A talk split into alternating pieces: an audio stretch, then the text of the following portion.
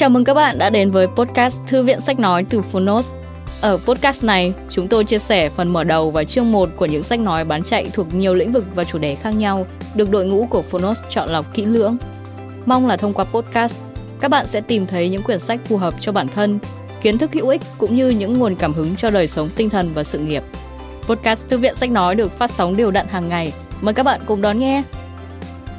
Và nếu yêu thích nội dung này, hãy tải ngay ứng dụng âm thanh số và sách nói có bản quyền Phonos để nghe trọn vẹn cuốn sách. Ngoài ra, Phonos còn sở hữu hàng ngàn nội dung hấp dẫn khác như tóm tắt sách, ebook, thiền, chuyện thiếu nhi, chuyện ngủ, nhạc chủ đề, vân vân. Còn bây giờ, hãy cùng lắng nghe chương 1 của cuốn sách hôm nay nhé.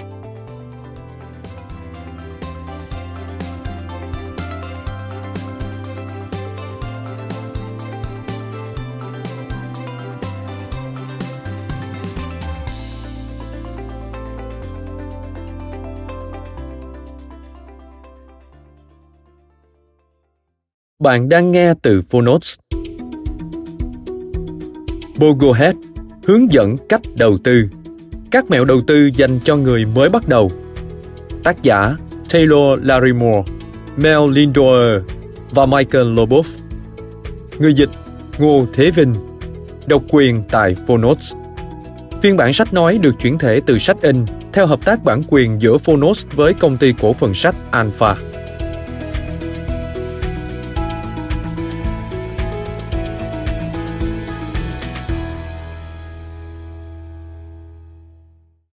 Thành công là một người thầy tồi. Nó quyến rũ những người thông minh tin vào ý nghĩ rằng họ không thể thất bại. Theo Bill Gates. Con người nên theo đuổi những thứ mà họ đam mê, đó mới chính là niềm hạnh phúc đích thực của họ. Theo Elon Musk. Đừng bao giờ để từ không thể ngăn bạn theo đuổi ước mơ và ý tưởng của bản thân. Theo Richard Branson. Gửi tặng John C. Bogle, nhà sáng lập The Vanguard Group. Người đàn ông chúng tôi biết tiếng từ lâu, sau đó vinh hạnh được làm quen và kết bạn. Trong khi một số nhà sáng lập quỹ tương hỗ lựa chọn kiếm hàng tỷ đô la, ông đã lựa chọn tạo nên sự khác biệt. Lời nói đầu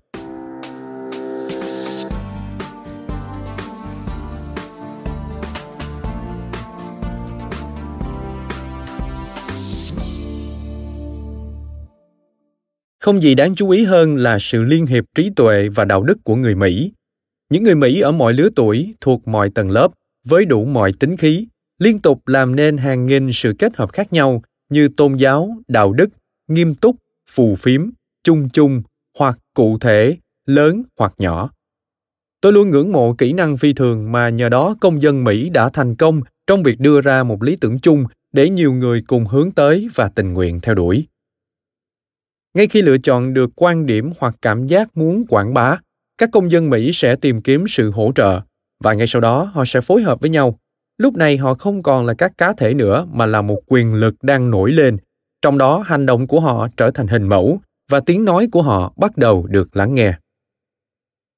Chỉ khi những người có tầm ảnh hưởng như thế qua lại với nhau, các ý tưởng mới được truyền bá, trái tim được mở mang và trí tuệ con người được phát triển điều này chỉ có thể được thực hiện thông qua sự liên hiệp quyền lực chính trị nào có thể đảm nhiệm được vô số những nhiệm vụ nhỏ nhặt mà công dân mỹ thực hiện hàng ngày với sự trợ giúp của nguyên tắc liên hiệp theo Alexis de Tocqueville, trích trong sách Nền dân trị Mỹ, bản in năm 1840.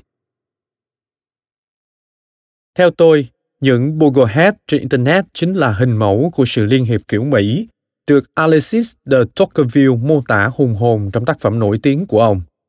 Hiệp hội các nhà đầu tư cực kỳ thông minh, chính trực và có cùng chí hướng này, cung cấp không chỉ lập luận chính xác về học thuật cho sự tích tụ của cải thành công giống như Tocqueville từng nói, mà còn là một lý luận hợp đạo đức nữa. Không khó hiểu khi tác phẩm Democracy in America được viết bởi một người Pháp 25 tuổi và đến thăm Mỹ chỉ 9 tháng, đã đứng vững trước những thử thách của thời gian và được coi là tài liệu tiêu biểu về lối tư duy của người Mỹ suốt 170 năm. Trong khoảng thời gian tồn tại kéo dài hơn một thập kỷ, nhóm Boglehead đi từ một hiệp hội lỏng lẻo những nhà đầu tư đầy đam mê thành một trang web chính thức bogohead.org. Trước đó, nhóm Bogohead tụ họp trực tuyến tại diễn đàn Vanguard Diehertz trên morningstar.com. Trang web của Bogohead hiện thu hút con số kinh ngạc 50.000 lượt truy cập và 1.500 bài viết mỗi ngày. Bogohead hướng dẫn cách đầu tư, đánh dấu cột mốc quan trọng cho hiệp hội ấn tượng này. Có hai điểm đáng chú ý trong văn hóa Bogohead. Thứ nhất là sự hợp lý. Các nhà đầu tư cá nhân này luôn đề cao những điều có lý, không chấp nhận sự phi logic và luôn đề cao thông tin cụ thể hơn lối miêu tả cường điệu.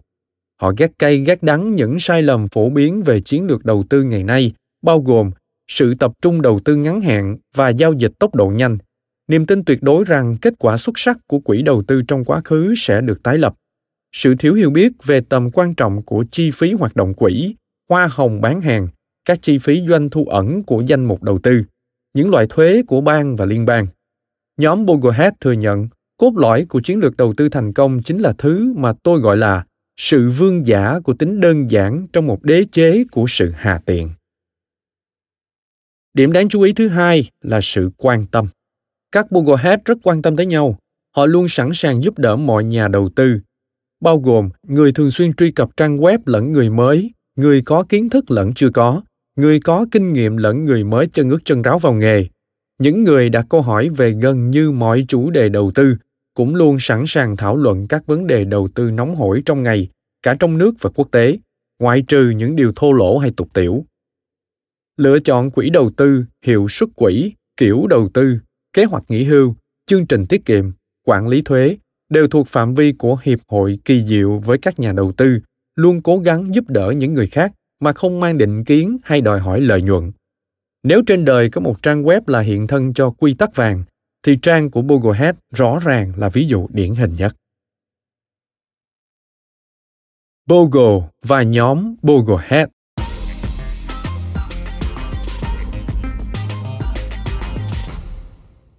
Nhóm Bogohead đã hoạt động với tư cách một hiệp hội ít nhất 3 năm trước khi tôi biết đến sự tồn tại của họ. Tôi từng nghe nhân viên quan hệ công chúng của Vanguard nhắc tới họ và ngay từ đầu đã biết họ không chỉ tin tưởng tuyệt đối cách tiếp cận đầu tư của tôi, thể hiện dưới dạng các chiến lược đầu tư và những giá trị con người làm nền tảng cho Vanguard khi tôi sáng lập công ty này vào năm 1974. Đây còn là một nhóm người khá đặc biệt. Tuy thế, tới tận ngày 3 tháng 2 năm 1999, tôi mới bắt đầu gặp Bogohead đầu tiên của tôi. Đó là dịp diễn ra buổi The Money Show tại Florida nơi tôi phải phát biểu bài diễn văn gây tranh cãi về các nguyên tắc đầu tư, sự đối lập của các nền văn hóa trong đầu tư, phức tạp hay đơn giản, mà ngay lập tức khiến người dẫn chương trình hôm đó vô cùng bối rối, khiến các hãng tài trợ nổi giận. Tất cả đều quảng cáo những con đường làm giàu dễ dàng và khiến thính giả, bao gồm hàng nghìn nhà đầu tư vô cùng kinh ngạc và thích thú. Ngay trước bài phát biểu của tôi, Taylor Larimore đến cùng vợ là Pat đã tự giới thiệu với tôi vẫn luôn được coi là nhà lãnh đạo không chính thức của nhóm Bugglehead, Taylor hóa ra là một trong những người tuyệt vời nhất tôi từng gặp. Nồng ấm, thông minh, biết suy nghĩ, nhanh nhạy trong đầu tư và sẵn sàng giúp đỡ người khác. Ông là cựu chiến binh trong Thế chiến thứ hai và là một thủy thủ tuyệt vời. Tôi nhắc tới những thứ này bởi điều đầu tiên đòi hỏi sự dũng cảm và có kỷ luật. Điều thứ hai đòi hỏi khả năng lên kế hoạch kỹ càng và giữ vững hướng đi đã định trong khi đó vẫn phải linh hoạt nương theo hướng gió và thủy triều. Đây là những tính cách quan trọng nhất của nhà đầu tư thành công.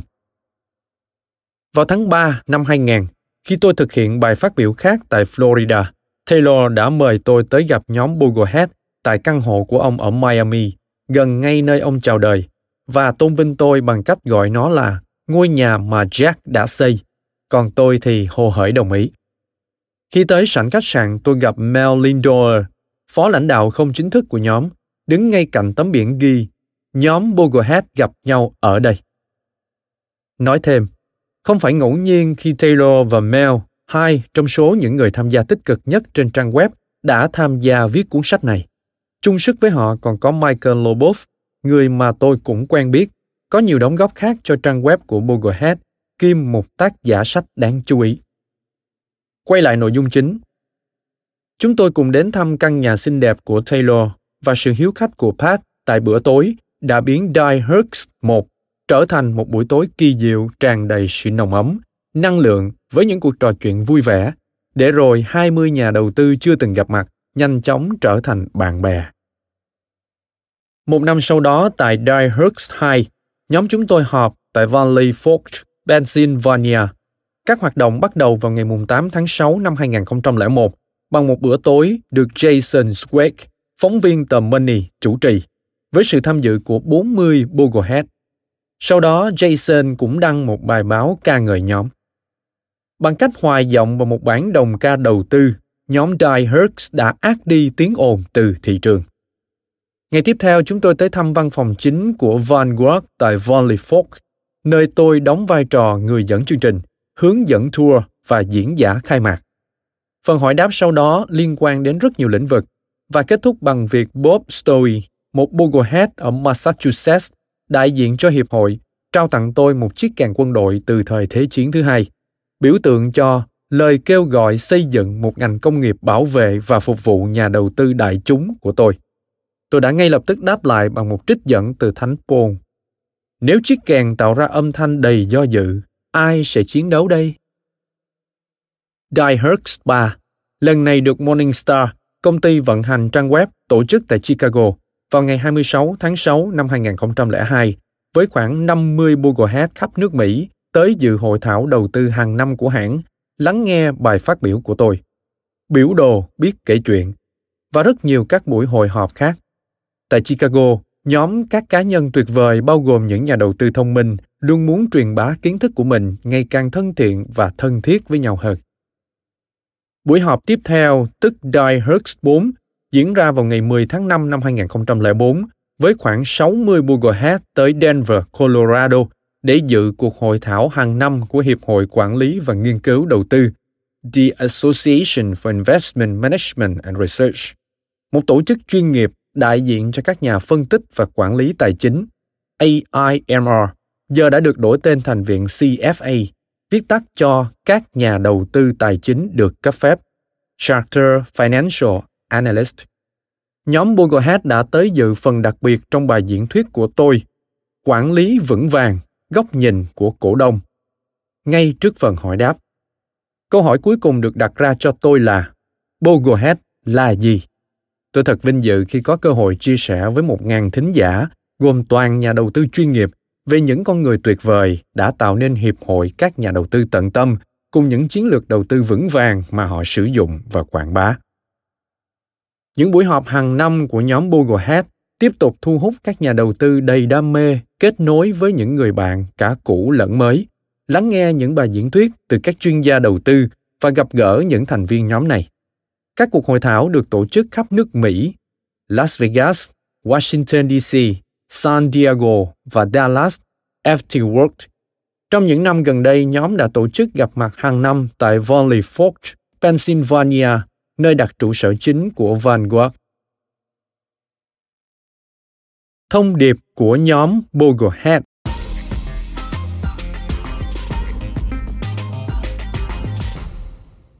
Boglehead hướng dẫn cách đầu tư là cuốn sách tuyệt vời được viết một cách thông minh, dí dỏm. Với tư cách là một nhà đầu tư kỳ cựu, tôi vô cùng ngưỡng mộ chân lý của Metz, Larry Moore, Lindor và Lobov rằng với họ, phương pháp đầu tư rất khác các khía cạnh khác của cuộc sống. Tại sao vậy? Chủ yếu là vì về bản chất, các thị trường tài chính của chúng ta là một hệ thống khép kín, trong đó lợi thế của nhà đầu tư này là bất lợi của nhà đầu tư khác trong cùng thị trường. Các tác giả cũng thừa nhận một sự thật bất di bất dịch, đó là với tư cách là một nhóm các nhà đầu tư chắc chắn chỉ ở mức trung bình, đánh bại thị trường là một trò chơi có tổng bằng không. Dĩ nhiên, sau khi trừ đi chi phí đầu tư, nó trở thành trò chơi luôn khiến bạn thua cuộc. Quan trọng, họ nhận định rằng việc sử dụng các cách tiếp cận thông thường mà chúng ta vẫn dùng để giải quyết phần lớn thách thức trong cuộc sống chắc chắn sẽ khiến bạn nghèo đi. Ví dụ, họ cảnh báo chúng ta không nên làm theo các quy tắc như Thứ nhất, nếu không biết làm gì đó, hãy thuê một chuyên gia. Thứ hai, tiền nào của nấy. Thứ ba, lợi dụng thời cơ khi có biến động đang xảy ra. Thứ tư, cơ sở tốt nhất để dự đoán kết quả tương lai là kết quả quá khứ. Tóm lại, những nguyên tắc phù hợp và hiệu quả với phần lớn khía cạnh khác của đời sống hàng ngày chắc chắn sẽ dẫn tới thất bại trong đầu tư thấu hiểu chân lý ngược đời này chính là bước đầu tiên giúp bạn đạt được thành công trong lĩnh vực đầu tư nhưng nếu cảnh báo này vừa cực kỳ chính xác vừa rất ngược đời những thông điệp cốt lõi của Boglehead hướng dẫn cách đầu tư lại vô cùng chính xác và dễ hiểu. Hãy lựa chọn lối sống tài chính phù hợp. Hãy bắt đầu sớm và đầu tư thường xuyên. Biết chắc những gì bạn định mua, bảo đảm khả năng mua, giữ chi phí và thuế ở mức thấp, đa dạng hóa danh mục đầu tư cũng như rủi ro cổ phiếu qua danh mục đầu tư trái phiếu. Những nhà đầu tư làm theo các chỉ dẫn đơn giản này sẽ có được lợi nhuận kha khá từ bất kỳ mức lợi nhuận nào của các thị trường tài chính trong những năm sắp tới. Nhóm Boglehead và Benjamin Franklin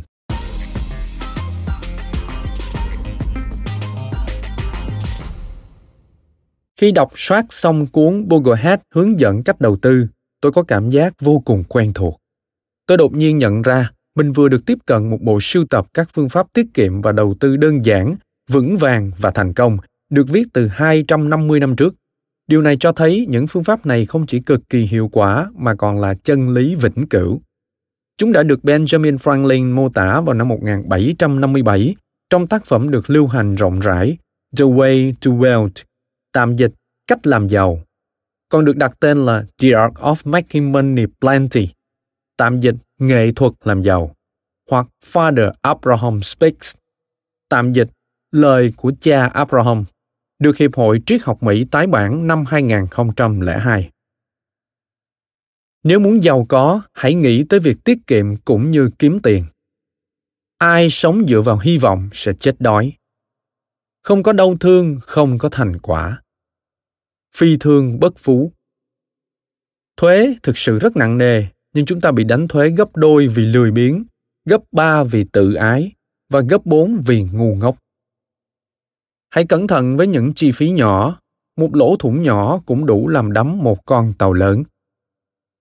Việc học hành dành cho nhà nghiên cứu, sự giàu sang dành cho người cẩn thận. Chính ta là người phục vụ trung thành nhất của bản thân. Miệng ăn, núi lở. Tàu lớn có thể vượt khơi xa, thuyền nhỏ nên ở gần bờ. Dù ở độ tuổi nào và có nhu cầu ra sao, hãy tiết kiệm khi có thể, bởi ánh bình minh rồi cũng tắt. Nhìn chung, những tư tưởng của Franklin hoàn toàn tương đồng với nhóm Boglehead. Các bạn của tôi, học thuyết của lý trí và sự minh triết, của sự tiết kiệm và thận trọng thật tuyệt vời. Hãy cầu xin phước lành của Chúa, thật khiêm tốn và đừng khinh bạc những người mong muốn có được nó. Thay vào đó, hãy xoa dịu và giúp đỡ họ. Đâu là câu hỏi cao quý nhất trên đời? Đó là, tôi có thể làm được những việc tốt nào? Một lần nữa, bằng cách sử dụng những từ franklin đã lựa chọn, thành viên của hiệp hội đầu tư này đã toàn tâm toàn ý gánh lấy trách nhiệm của đức hạnh và phục vụ người khác bogle nghĩ gì về nhóm boglehead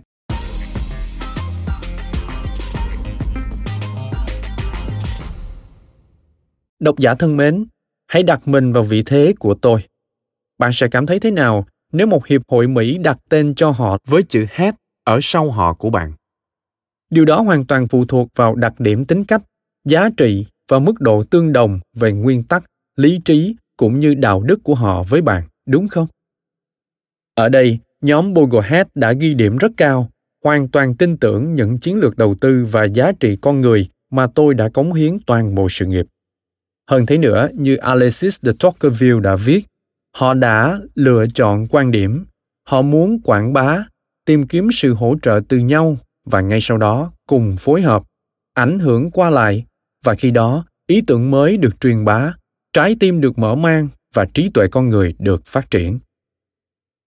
Vì thế, dĩ nhiên tôi rất vinh hạnh và hài lòng không chỉ với sự chứng nhận cùng tình bạn của nhóm những người tuyệt vời này khi chọn tên tôi để đặt tên nhóm và tiếp thu các nguyên tắc của tôi.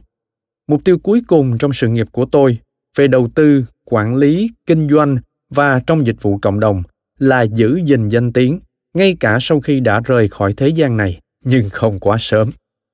Và phải thú nhận rằng tôi rất tự hào vì sứ mệnh cuộc đời tôi đã được hoan nghênh nhiệt liệt, không chỉ bởi nhóm Boogerhead mà còn bởi hàng triệu người chính trực, khiêm tốn, xứng đáng nhận được thành quả vì những cố gắng của họ đảm bảo tài chính cho gia đình mình.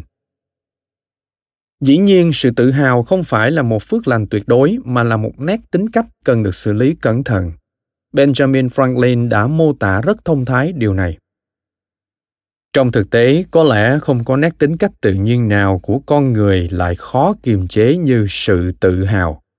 Che giấu, chiến đấu, đánh bại, kiềm chế, triệt hạ. Dù ta có cố gắng đến cỡ nào, nó vẫn sống sót và thi thoảng lại xuất hiện. Bạn có lẽ sẽ thường xuyên nhìn thấy nó trong cuộc đời tôi, thậm chí ngay cả khi bạn bè nói rằng tôi đã hoàn toàn đánh bại được nó, tôi vẫn tỏ ra tự hào về sự khiêm tốn của mình. Nếu trong phần lịch sử mà tôi kể lại hôm nay, khi để sự tự hào của mình xuất hiện, tôi muốn đảm bảo rằng tôi chấp nhận một cách đầy khiêm tốn vinh dự mà Hiệp hội Boglehead dành cho Bogle của tôi thông qua việc lựa chọn tên của họ, sự ủng hộ nhiệt liệt những nguyên tắc và giá trị của tôi, đồng thời đóng góp của họ cho cuốn sách tuyệt vời này. Hãy luôn ghi nhớ những chỉ dẫn trong cuốn sách để đạt được thành công trong đầu tư. John C. Bogle, Valley Fork, Pennsylvania, tháng 6 năm 2014. Mở đầu.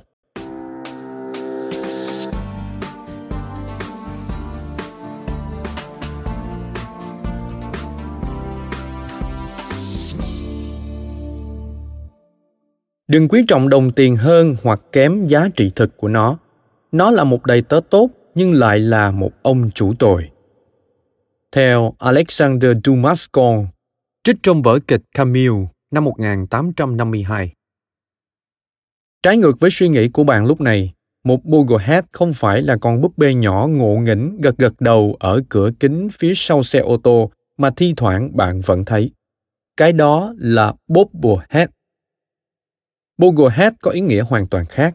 Cho dù khó nhận ra hơn Bobblehead, đội ngũ của chúng tôi gồm hàng triệu người. Chúng tôi là những nhà đầu tư tuân theo triết lý và chiến lược đầu tư của John C. Jack Bogle, người sáng lập Vanguard Group. Gặp gỡ lãnh đạo của chúng tôi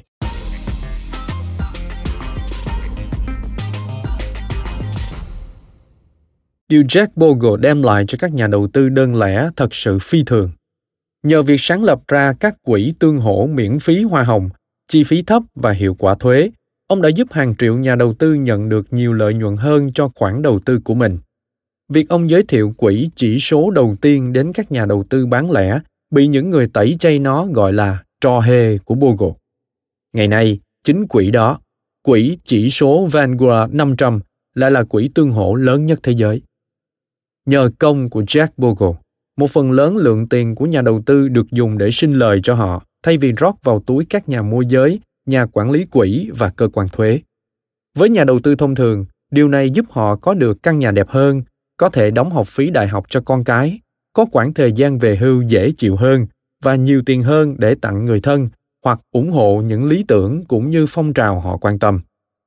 Dù một vài nhóm quỹ đầu tư khác cũng tham gia cuộc cách mạng giảm chi phí đầu tư, nhưng chính Jack Bogle là người đã nổi tiếng càng xung trận và tiếp tục tiên phong dẫn đường của cách mạng này thông qua tập đoàn Vanguard. Bạn có thể nghĩ những đóng góp to lớn như vậy đối với một đời người là đủ, nhưng Jack Bogle không phải là một người đàn ông bình thường. Từ khi rời chức chủ tịch Vanguard Group sau ca cấy ghép tim năm 1996, Jack Bogle đã dành phần đời còn lại để hướng dẫn các nhà đầu tư cách kiếm thêm lợi nhuận từ khoản đầu tư của họ. Hơn thế nữa, những lý thuyết của ông đã giúp đơn giản hóa việc đầu tư khiến nó trở nên rất dễ dàng với những người không có nền tảng tài chính. Những cuốn sách của ông, Bogle on Mutual Funds, tạm dịch Bogle bàn về quỹ tương hỗ, Common Sense on Mutual Funds, tạm dịch kiến thức căn bản về quỹ tương hỗ và nhiều tác phẩm khác đã trở thành các tài liệu kinh điển. Ngoài việc tạo ra một tập hợp lớn các quỹ tương hỗ cũng như dạy người khác cách đầu tư tiết kiệm và hiệu quả, Jack Bogle còn là người cổ vũ nhiệt thành cho nhà đầu tư đơn lẻ. Chúng ta có thể thường xuyên thấy ông nói chuyện với các nhóm chuyên gia, phát biểu tại các buổi lễ tốt nghiệp, thực hiện những bài phỏng vấn trên truyền hình và phát thanh. Những bài viết của ông thường xuyên xuất hiện trên tạp chí Wall Street Journal. Thông điệp của ông dành cho cộng đồng đầu tư luôn thống nhất. Đó là hãy dành cho nhà đầu tư phần lợi nhuận xứng đáng với số tiền họ bỏ ra, nói cho họ sự thật và nhớ rằng tính cách con người đóng vai trò cực kỳ quan trọng. Ông được đặt một biệt danh rất xác đáng đó là lương tâm của ngành đầu tư.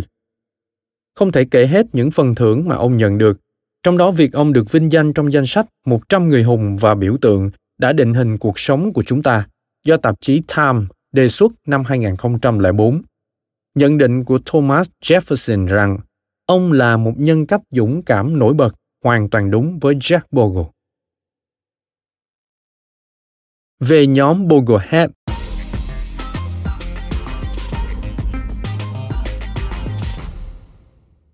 Nhờ Morningstar, một hãng nghiên cứu đầu tư tại Chicago, một cuộc gặp gỡ đã được tổ chức năm 1998, trong đó các Boglehead trên toàn thế giới có thể gặp mặt, thảo luận ý tưởng đầu tư và giúp đỡ lẫn nhau.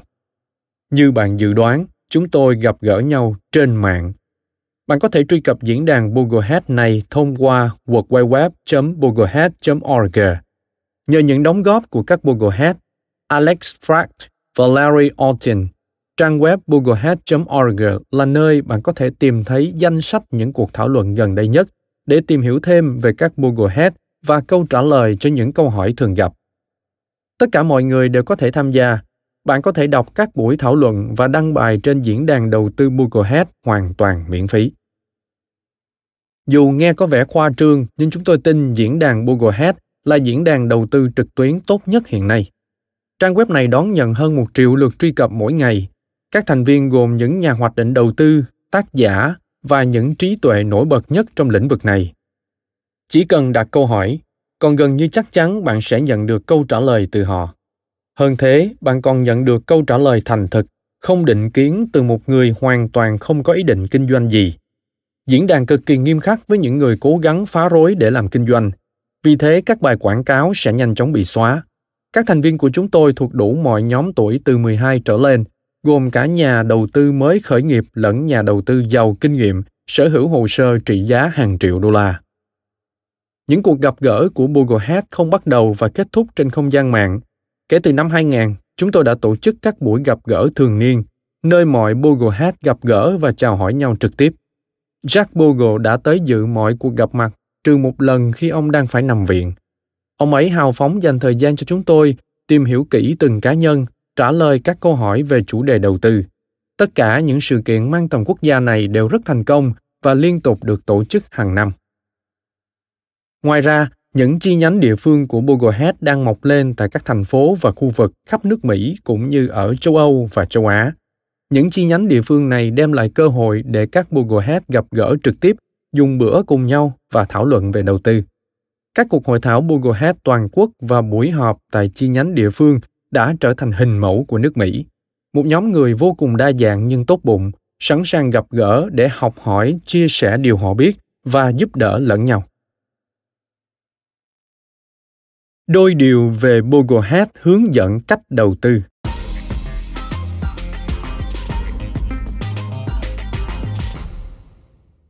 Chúng tôi viết cuốn cẩm nang này để giúp bạn hiểu khái quát về cách tiếp cận Boglehead trong đầu tư Chúng tôi tin nó sẽ giúp bạn trở thành nhà đầu tư giỏi hơn và đủ khả năng quản lý nguồn lực tài chính của chính bạn.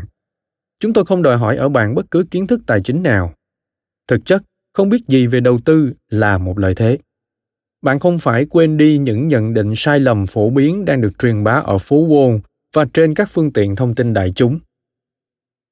Nếu cộng số năm kinh nghiệm đầu tư của ba chúng tôi, chắc chắn con số sẽ lên tới hơn một thế kỷ.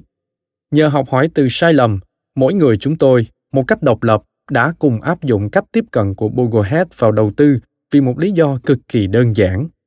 Nó mang lại cho chúng tôi lợi nhuận sau thuế cao nhất, trong khi rủi ro ở mức thấp nhất tính trên khoản tiền đầu tư. Đơn giản vậy thôi. Cuốn sách này sẽ thảo luận một vài chủ đề cốt lõi. Thứ nhất, làm thế nào để có được nền móng vững chắc trước khi đầu tư? Thứ hai, các loại đầu tư cụ thể Thứ ba, làm thế nào để bảo vệ khoản đầu tư của bạn trước sự tàn phá của lạm phát? Thứ tư, làm thế nào để xác định lượng tiền bạn cần tiết kiệm? Thứ năm, các bước xây dựng một hồ sơ đầu tư đơn giản mà hiệu quả.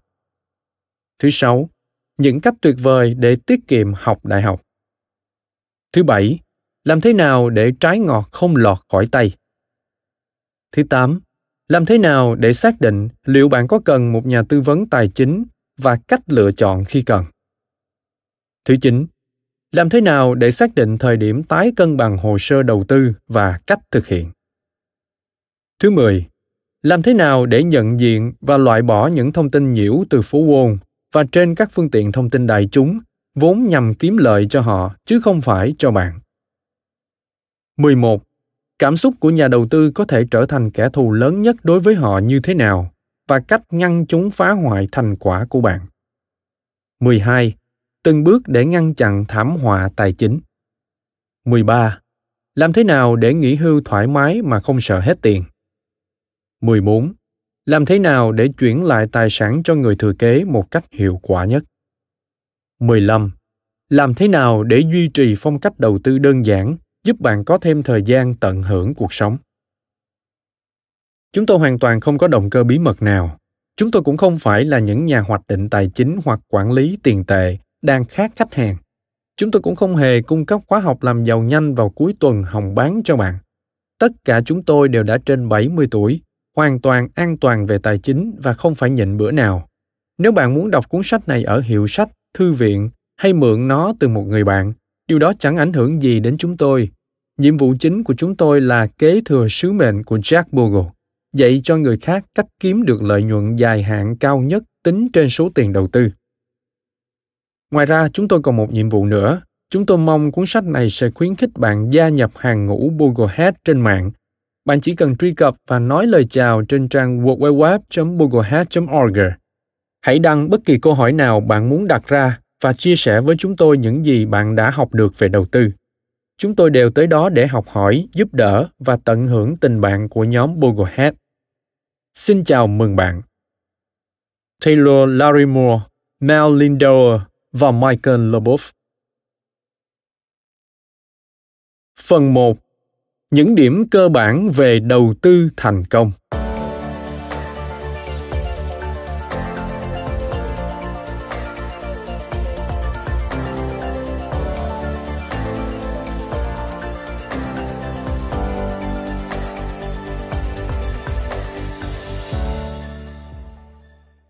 Chương 1. Lựa chọn lối sống tài chính vững chắc.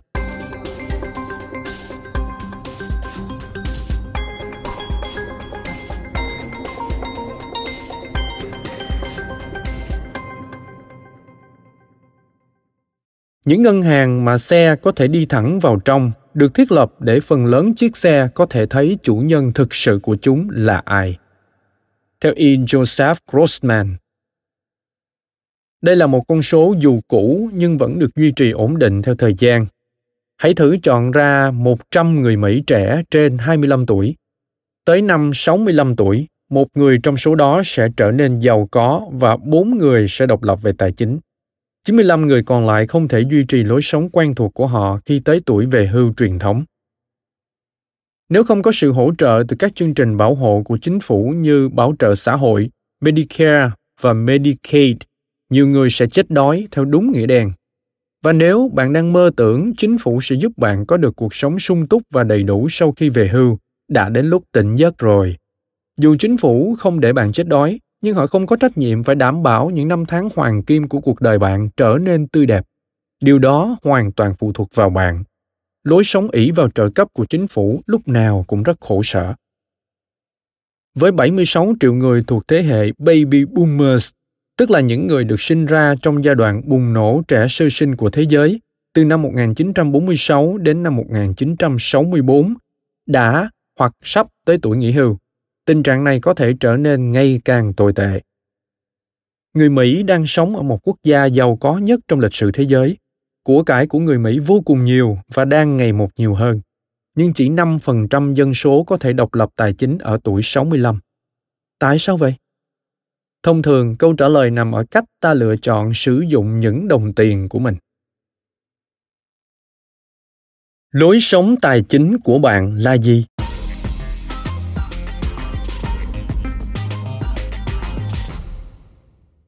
Dù không hề nhận ra, nhưng bạn đã lựa chọn lối sống tài chính mà bạn đang có. Để dễ hiểu hơn, hãy cùng nhìn vào ba lối sống tài chính phổ biến của ba cặp đôi khác nhau. Khi đọc hoặc nghe về mỗi lối sống này, nhiều khả năng bạn sẽ nhớ đến những người mình biết. Nhưng câu hỏi quan trọng nhất ở đây là lối sống tài chính nào giống lối sống của bạn nhất? Người chuyên đi vay, nhà borrower. Quên ngày mai đi, hãy sống cho hôm nay thôi. Đó là triết lý sống của Bill và Betty Borrower. Đây là lối sống tài chính được xây dựng trên một ngôi nhà xây bằng thẻ tín dụng. Nhà borrower không bao giờ trả tiền mặt cho bất kỳ thứ gì. Họ lái những chiếc xe xịn và mới nhất, đeo trang sức và vận quần áo mốt nhất, sống trong biệt thự và gánh trên vai những khoản nợ khổng lồ. Căn biệt thự được mua với rất ít hoặc gần như không có chút tiền trả trước nào mà được chi trả bằng những khoản vay tính lãi biến thiên. Tương tự, những chiếc xe đều được thuê hoặc mua bằng các khoản vay lớn.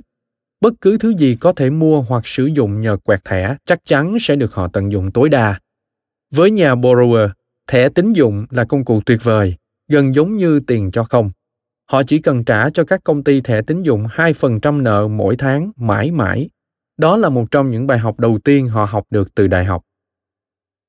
Bill và Betty đang rất muốn thực hiện chuyến nghỉ mát trên du thuyền mà những người bạn của họ là nhà Brad Gates, những người thích khoe khoang, đã trải nghiệm và khen ngợi hết lời. Rủi thay, mức giá của nó cao hơn quá nhiều hạn mức tín dụng của họ. Tuy thế, họ đã có sẵn một nguồn tài chính. Ngay lập tức, một cách đầy may mắn, căn biệt thự của Bill và Betty tăng giá đáng kể. Vậy là họ chỉ cần vay thế chấp nhà để thực hiện chuyến nghỉ mát trên du thuyền. Không chỉ có vậy, vì lãi trên khoản vay này được phép khấu trừ thuế, một phần tiền nghỉ mát đã được thanh toán bởi chú Sam. Uncle Sam là một cách nói vui ám chỉ nước Mỹ. Nước Mỹ thật vĩ đại, đúng không nào?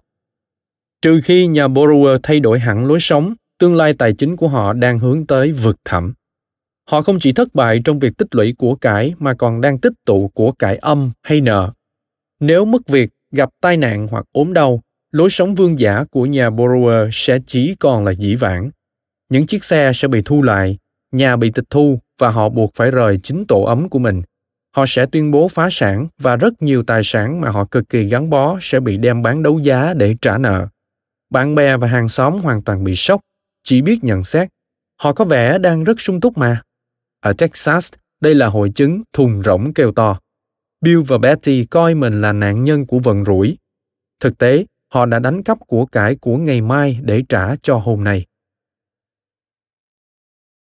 Người tiêu dùng, nhà consumer. May mắn thay, đa phần người Mỹ sống có trách nhiệm hơn nhà borrower. Thay vào đó, lối sống tài chính của họ thường gần giống cặp đôi Chad và Katie Consumer.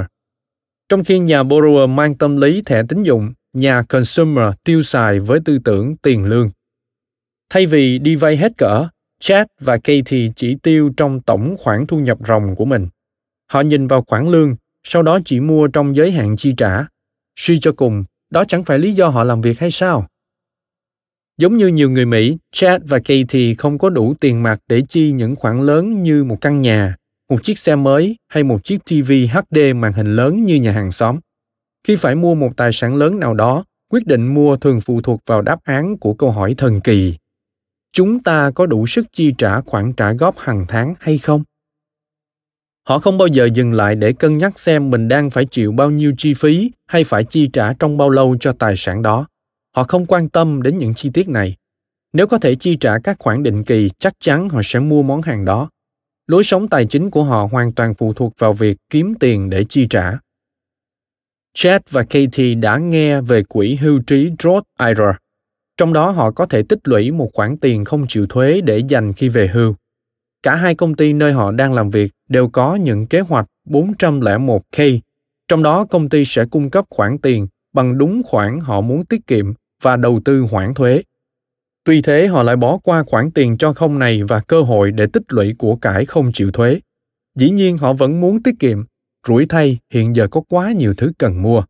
Một chiếc xe mới, một chiếc TV màn hình lớn, một chiếc iPod, điện thoại di động với máy ảnh kỹ thuật số. một chuyến đi tới Disney World và vô số nhu yếu phẩm khác trong cuộc sống. Linh hồn của họ có thể thuộc về Chúa, nhưng đại lộ Madison kiểm soát túi tiền của họ. Điều tốt đẹp duy nhất bạn có thể nói về lối sống tài chính của nhà consumer đó là nó tốt hơn kiểu chi tiêu của nhà borrower. Dù Chad và Katie tin họ sở hữu mọi thứ trong cuộc sống, nhưng thực chất họ chỉ đang thuê chúng mà thôi. Giống như nhà borrower, chỉ cần bị mất việc, gặp tai nạn hoặc bệnh tật, họ có thể rơi vào cảnh cùng quẩn. Vì thiếu khoản tích lũy bằng tiền và kế hoạch dài hạn, để đạt được sự độc lập tài chính, họ sẽ tiếp tục duy trì lối sống chuyên đi thuê cho tới khi về hưu hoặc không thể lao động nữa. Từ đó trở đi, họ sẽ chuyển sang lối sống tài chính cực kỳ khắc khổ, bị các cơ quan chính phủ chi phối. Người tiết kiệm, nhà keeper Trong khi đa phần người Mỹ đều có tư tưởng sử dụng thẻ tín dụng hoặc tiền lương, một nhóm thứ ba rất thông thái có suy nghĩ khác về tài chính. Theo Ken và Kim Keeper, nợ cực kỳ nguy hiểm trong khi kiếm tiền để chi tiêu sẽ chẳng dẫn tới đâu. Những người đạt được sự tự do về tài chính tập trung vào tích lũy của cải theo thời gian. Trong khi những người khác quan tâm tới thu nhập ròng, nhà Keeper chủ yếu quan tâm tới giá trị ròng. Thu nhập của nhà Keeper không hề cao hơn nhà Borrower hay nhà Consumer. Thực chất, họ có thể kiếm ít tiền hơn. Nhưng theo thời gian, nhiều khả năng họ sẽ có nhiều tiền để chi tiêu và nhiều năm nghỉ ngơi để tận hưởng cuộc sống hơn hai cặp đôi kia. Vậy điểm khác biệt của họ là gì? Nó bắt đầu với điều mà nhà Keeper vẫn làm với tiền của mình ngay khi kiếm được nó. Điều đầu tiên họ thực hiện khi nhận lương là trích một khoản để đảm bảo tự do tài chính trong tương lai. Tối thiểu 10% khoản lương của họ sẽ được trích ra để tiết kiệm và đầu tư. Họ luôn sẵn sàng tham gia các chương trình tiết kiệm hoặc đối ứng tại nơi làm việc. Họ đóng góp khoản tiền tối đa hợp pháp vào tài khoản Roth IRA của mình hàng năm. Họ có những khoản nợ và sử dụng thẻ tín dụng như nhà borrower và nhà consumer hay không? Chắc chắn là có. Dù vậy, những khoản nợ của họ thường dưới dạng một khoản vay mua nhà trả góp có thể chi trả dễ dàng hoặc khoản vay dành cho sinh viên để thanh toán các khóa học giúp tăng khả năng kiếm tiền. Nếu họ có khoản nợ mua xe, nhiều khả năng chúng chỉ dành cho những chiếc xe đã qua sử dụng 2 hoặc 3 năm mà họ quyết định mua để sử dụng trong nhiều năm nữa. Họ biết chi phí khấu hao trong vài năm đầu sử dụng xe chính là chi phí sở hữu lớn nhất. Họ cố gắng tìm chiếc xe giá hời vẫn hoạt động tốt và để người dùng gốc chịu khoản khấu hao thay mình.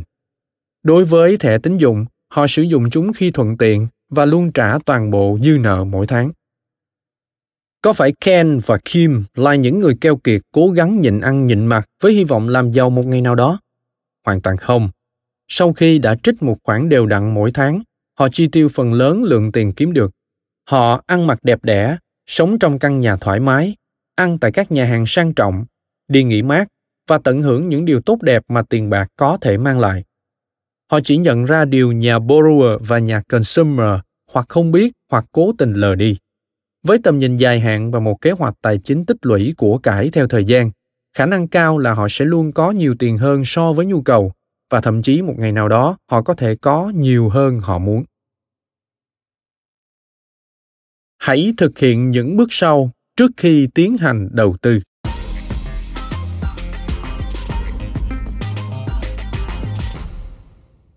Việc bạn dành thời gian đọc hoặc nghe cuốn sách này cho thấy bạn quan tâm tới tương lai tài chính của mình. Bạn muốn học hỏi những điều cơ bản về cách đầu tư vững chắc nhằm đạt được các mục tiêu quan trọng trong cuộc sống như sống trong ngôi nhà đẹp đẽ, chi trả việc học đại học của con cái và về hưu sung túc. Trong khi đó, bạn vẫn muốn có tiền chi tiêu và tận hưởng hiện tại. Hàng triệu người đã đạt được tất cả những mục tiêu đó và bạn không phải ngoại lệ. Nhưng trước khi chúng ta thảo luận những điều cơ bản và bạn bắt tay vào đầu tư, chúng tôi khuyên bạn làm ba điều sau đây.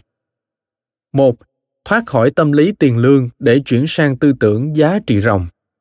Hai, trả các khoản nợ thẻ tín dụng và nợ lãi cao. 3. Lập ra quỹ khẩn cấp. Chuyển từ tư tưởng tiền lương sang tư tưởng giá trị ròng. Từ khi chúng ta đủ tuổi để hiểu biết thế giới xung quanh, xã hội đã hò hét chúng ta nhầm lẫn thu nhập với sự giàu có. Chúng ta tin các bác sĩ, CEO, vận động viên chuyên nghiệp, các diễn viên điện ảnh đều giàu có bởi họ có thu nhập rất cao. Chúng ta đánh giá thành công tài chính của bạn bè, người thân và đồng nghiệp dựa trên số tiền họ kiếm được. Những mức lương 6 hay 7 con số được coi là biểu tượng của sự giàu có. Dù rõ ràng, thu nhập và sự giàu có có liên hệ với nhau, đây là hai khái niệm kinh tế hoàn toàn riêng biệt. Thu nhập là số tiền bạn kiếm được trong một khoảng thời gian nhất định. Nếu kiếm được một triệu đô la trong một năm và tiêu hết, bạn không thể gia tăng sự giàu có của mình. Bạn chỉ đang sống vương giả mà thôi. Những người chỉ tập trung vào thu nhập ròng và sử dụng nó là tiêu chuẩn để xác định mức độ thành công về kinh tế mà bỏ qua thước đo quan trọng của độc lập tài chính. Bạn kiếm được bao nhiêu không quan trọng, vấn đề là bạn đang giữ được bao nhiêu. Thước đo sự giàu có là giá trị ròng, tức là tổng số tiền tính bằng đô la những tài sản bạn sở hữu trừ đi tổng các khoản nợ. Vì thế, điều đầu tiên chúng tôi muốn bạn thực hiện là tính giá trị ròng của bạn. Đây là một việc cực kỳ đơn giản. Trước hết, bạn tính tổng giá trị mọi thứ mình sở hữu. Những thứ này bao gồm Thứ nhất, tiền trong các tài khoản vãng lai và tài khoản tiết kiệm, liên minh tín dụng hoặc quỹ thị trường tiền tệ. Thứ hai, giá trị bằng tiền của bảo hiểm nhân thọ. Thứ ba, nhà và tất cả những bất động sản khác bạn đang sở hữu. Thứ tư, các cổ phiếu, trái phiếu, quỹ tương hỗ, chứng chỉ tiền gửi, trái phiếu chính phủ hoặc những khoản đầu tư khác. Thứ năm, quỹ hưu trí. Thứ sáu, xe ô tô, tàu thuyền, xe máy hoặc các phương tiện khác. Thứ bảy, những tài sản cá nhân như quần áo, trang sức, đồ đạc trong nhà và các thiết bị. Thứ tám, những món đồ sưu tập như các tác phẩm nghệ thuật và đồ cổ. Thứ chín, doanh nghiệp nếu bạn đang sở hữu hoặc cần bán nó. Thứ mười, bất kỳ thứ tài sản đáng giá nào khác. Sau khi tính tổng giá trị tất cả tài sản đang sở hữu, hãy tính các khoản nợ. Chúng là tổng những khoản sau. Thứ nhất, trả góp mua nhà hoặc bất kỳ bất động sản nào. Thứ hai, thẻ tín dụng. Thứ ba, vay mua xe. Thứ tư, vay cá nhân. Thứ năm, vay giáo dục. Thứ sáu, vay bảo hiểm nhân thọ. Thứ bảy, vay thế chấp nhà. Thứ tám, các khoản phải trả trong doanh nghiệp của bạn. Thứ chín, các phần nợ khác. Hãy lấy giá trị sở hữu trừ đi các khoản nợ, bạn sẽ tính được giá trị ròng. Chỉ cần lên google.com và gõ cách tính giá trị ròng vào thanh tìm kiếm, bạn sẽ tìm ngay được các đường dẫn tới hàng nghìn công cụ tính giá trị ròng khác nhau. Hãy chọn một trong số đó, điền các thông số và bạn sẽ có ngay kết quả. Một khi tính được giá trị ròng, bạn có thể sẽ thấy cần so sánh với giá trị ròng của những người khác cùng lứa tuổi và mức thu nhập. Cứ mỗi 3 năm, Cục Dự trữ Liên bang sẽ khảo sát giá trị ròng của các gia đình ở Mỹ.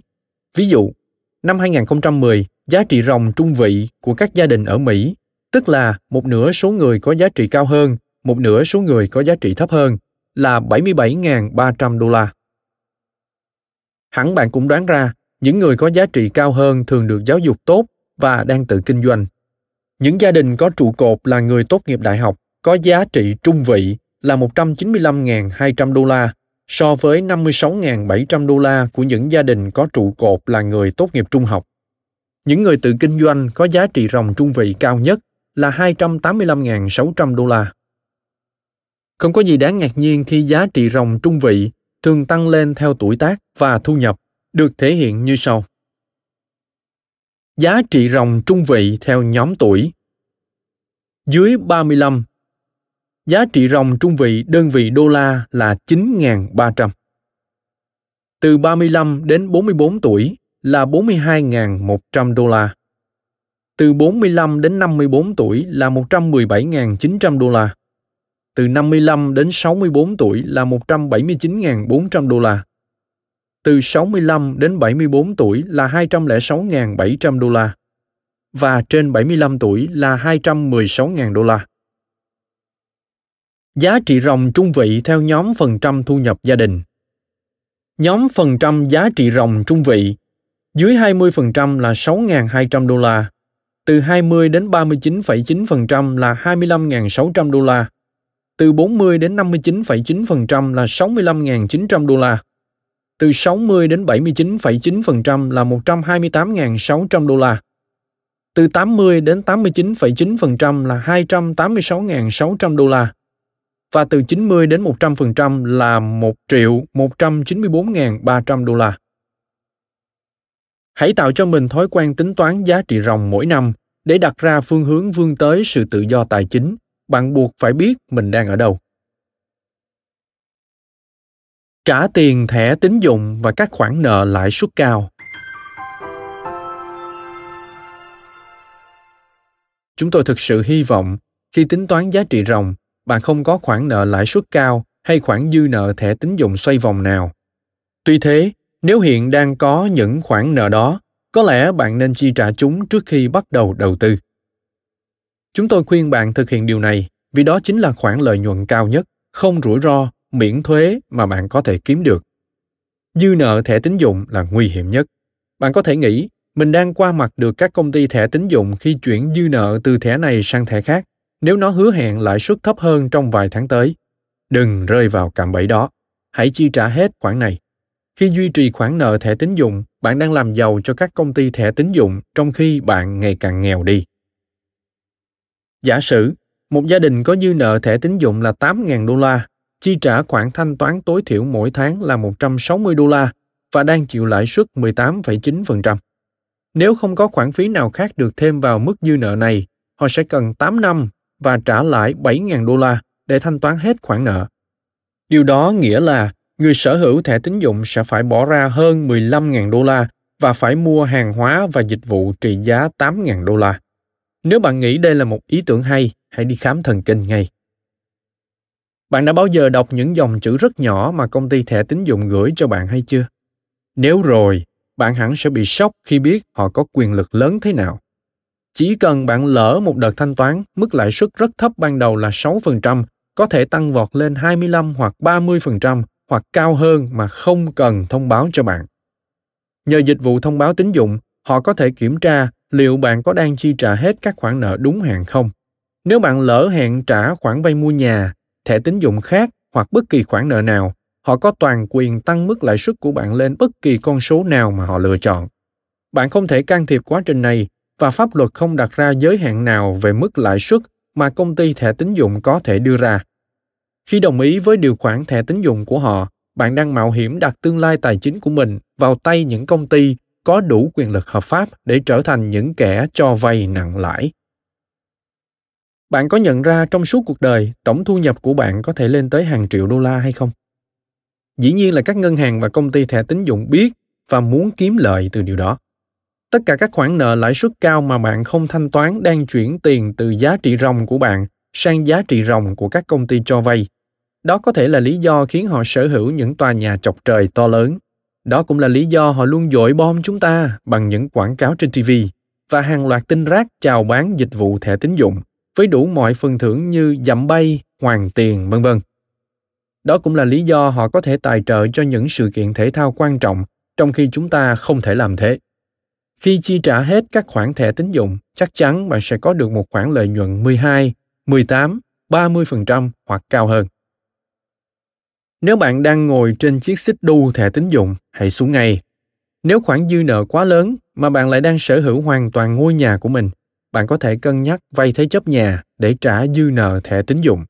Có lẽ lãi suất của khoản vay này sẽ thấp hơn và cũng được miễn trừ thuế. Khi các khoản dư nợ quay vòng được trả, hãy trả nốt cả dư nợ mỗi tháng để bạn không phải chịu thêm lãi.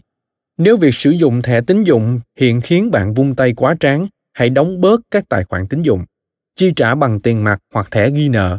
Hãy nhường công việc nuôi dưỡng các công ty cho vay cho người khác. Tin tôi đi, họ vẫn sống khỏe mà không cần có bạn.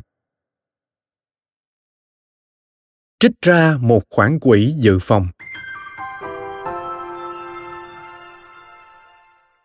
Bước chuẩn bị cuối cùng trước khi đầu tư là trích ra một khoản tiền dự phòng cho các tình huống khẩn cấp. Tai nạn, thiên tai, ốm đau, mất việc, quá chồng, quá vợ và ly dị đều có thể phá hoại nền tài chính của bạn. Tồi tệ hơn, vấn đề tài chính lại thường xuất hiện khi chúng ta không ngờ tới nhất. Hai cách để giảm thiểu thiệt hại là sử dụng các hình thức và lượng bảo hiểm phù hợp, đồng thời dự trữ một khoản tiền nhất định phòng trường hợp khẩn cấp. Những điểm cơ bản về bảo hiểm sẽ được trình bày ở chương 21. Quy mô của quỹ dự phòng này tùy thuộc chủ yếu vào giá trị ròng và độ ổn định trong công việc của bạn. Một mặt, nếu bạn có công việc cực kỳ ổn định như giáo sư đại học, một khoản tiền dự phòng bằng chi phí sinh hoạt trong 3 tháng có thể đã đủ. Mặt khác, nếu tự kinh doanh hoặc làm nghề có tỷ lệ sa thải cao, bạn có thể sẽ muốn dự trữ ít nhất một năm chi phí sinh hoạt. Với phần lớn mọi người, khoản dự trữ bằng 6 tháng chi phí sinh hoạt là phù hợp. Hãy để khoản quỹ dự phòng này vào một tài khoản an toàn và có tính thanh khoản cao. Các tài khoản tiết kiệm ngân hàng, tài khoản liên minh tín dụng hoặc những quỹ tương hỗ thị trường tiền tệ đều rất phù hợp cho mục đích này. Với quỹ dự phòng đầy đủ, bạn có thể ngủ ngon hơn mỗi đêm. Nó cũng giảm thiểu khả năng bạn phải chi tiêu lậm vào những khoản tiền đầu tư để đạt được mục tiêu tài chính dài hạn. Nếu bạn đã nắm được giá trị ròng, đã chi trả hết các khoản nợ lãi suất cao và chuẩn bị khoản dự phòng trong tình huống khẩn cấp, thì xin chúc mừng. Giờ bạn đã sẵn sàng để trở thành một nhà đầu tư Bugglehead. Cảm ơn các bạn vì đã lắng nghe podcast Thư viện Sách Nói. Podcast này được sản xuất bởi Phonos, ứng dụng âm thanh số và sách nói có bản quyền dành cho người Việt. Hẹn gặp lại các bạn ở những tập tiếp theo.